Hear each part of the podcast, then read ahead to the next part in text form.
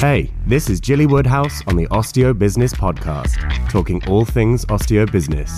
Here's Gilly Woodhouse, an author, speaker, award winning business coach, and passionate advocate of osteopathy.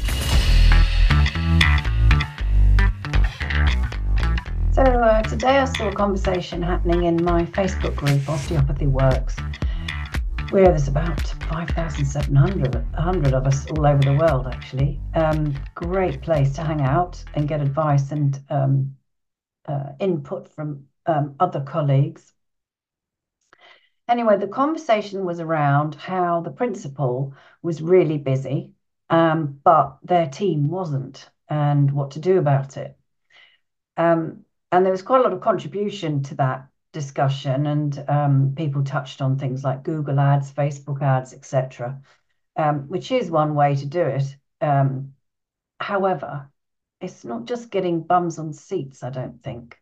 Um, that using those paid for ads isn't um, part of what I teach at all. I'm really into social media marketing because it's free. you probably already know that I bang on about that a lot. Um, but the thing is, the principal was really, really busy. The team weren't. And that is a common problem that a lot of clinics face. Um, and here's why it's really um, tricky to have that situation at the moment. The first thing is that everybody's going to the principal. They feel a bit overloaded. They've often got a waiting list. And then the team are sort of sitting around twiddling their thumbs and being pretty fed up about it. And the risk is that they will get so disheartened that they will leave and go elsewhere or set up by themselves or whatever they choose to do. This is even more of a problem at the moment because there is such demand for associates that it's very easy for them to move on. And so, um, as a principal, you've really got to make sure you're looking after them and keeping them busy. Um, now, I believe this is a team effort. Um, there's two camps on this, as you'll know. There'll be, um, well, I'm the associate, I give you a percentage of my fee. So you should do all the marketing, which is fair enough. Um, and then there's the other side of the coin where uh, the principal says, well, if you want patients, you need to help me with marketing for you, um, which is also fair enough. Um, and in clinics where I've encouraged that and, and pulled the, the, associates together and explained to them a bit more about marketing and what's going on and how to do it, that's usually what the problem is, is they just don't know how to do it. Um, and they don't know what content to make. And so if you just say, give me some posts for social media, they will just toddle off and go, I don't know what to create. I don't know what you want. I don't know what to say. And it's a common problem. That's why I, I wrote my book, um, The Osteobiz Guide to Fearless Marketing, because that was the, the, the single most common theme that came up time and time again um, at the beginning of this decade of, of work that I've done. And that was, I don't know how to get more patients. And you know, don't make me go on social media. And I'm like, mm, but it works. so do go on social media. So um, here's the thing. I think if you can work together with your team and help them to understand what they're trying to do, um, then that will be helpful to encourage them to create some content for you because you can talk about them, but it's not going to be as good or, or as effective as if they talk about um, what kind of practitioner they are or who they've been treating recently um, or what their particular specialist interest is or whatever.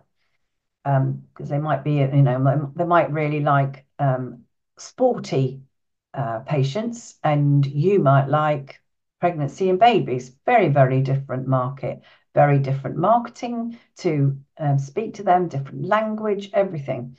So um, in, that needs to be done correctly. Um, the main problem here is that generally, if you've been in the community for quite some time and you are fully booked, like um, this particular principal is, uh, with a waiting list as well, um, the thing is that that those that know of your clinic and you only know of you. There's this door, and you're behind it, and they don't know who else is in there. And that's why we need to be marketing specific team members because we need to talk about who they are, what they do, what their specialisms are, etc. As I've said.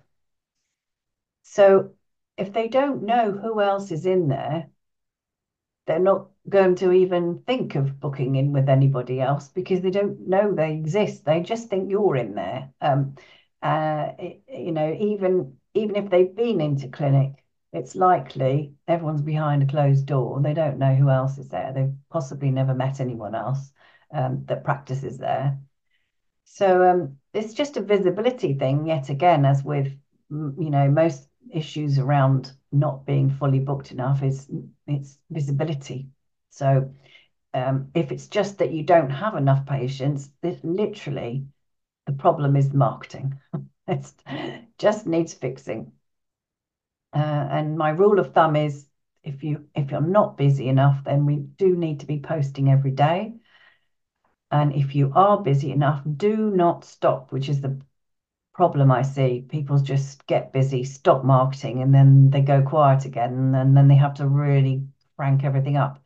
So do keep marketing, um, but then you could do you know a couple of times a week just to keep that momentum going, to keep those patients coming in. The new patients are are, are the lifeblood of your clinic, as you know. So if you can encourage your team, maybe do some CPD around it training them on um, what doing that know like trust thing that's the objective is getting people to know who's in the team know what they do know why they would come and see them they're going to have to like them else they're not coming um, most treatments are of a fairly intimate nature in a small room maybe with some clothing removed manhandled and manipulated and then ex- an exchange of um, energetic money for that service. So people coming in are going to need to feel confident about who they're going into a room with. Absolutely 100%. Some people can move through no like trust super fast, and some are going to take quite a lot of time. Um, I have so many clients come to me. One came to me this morning, a new client. She said, I've been watching you for five years and I keep thinking about coming and getting help. And I can't tell you how many people say that to me. So obviously, it's a longer process, probably for getting help with your business is a bit different, but there will be people in your community that have seen you around, but are sort of hesitant about coming. So that's what your marketing is doing is helping them to understand um, who you are, what you do, how you can help them, why they would come, etc., etc. And this needs to be done for every team member. Um, otherwise, they're just not going to be busy. So if that's a some group CPD training you do, or teaching them how to come across, how to listen to what um, patients are complaining about, how to flip that over into marketing, then um, that's what needs to be done to get the team busy without having to spend a lot of money and energy uh, trying to figure out how to do adverts. That's not an easy solution. Some people cracked it that are quite techy, but I know that a very high proportion of you are not very techy. And so you can waste a huge amount of money on adverts. And I just don't want that for you. I want to teach you the simplest and easiest ways to be fully booked and profitable. Hope that helps.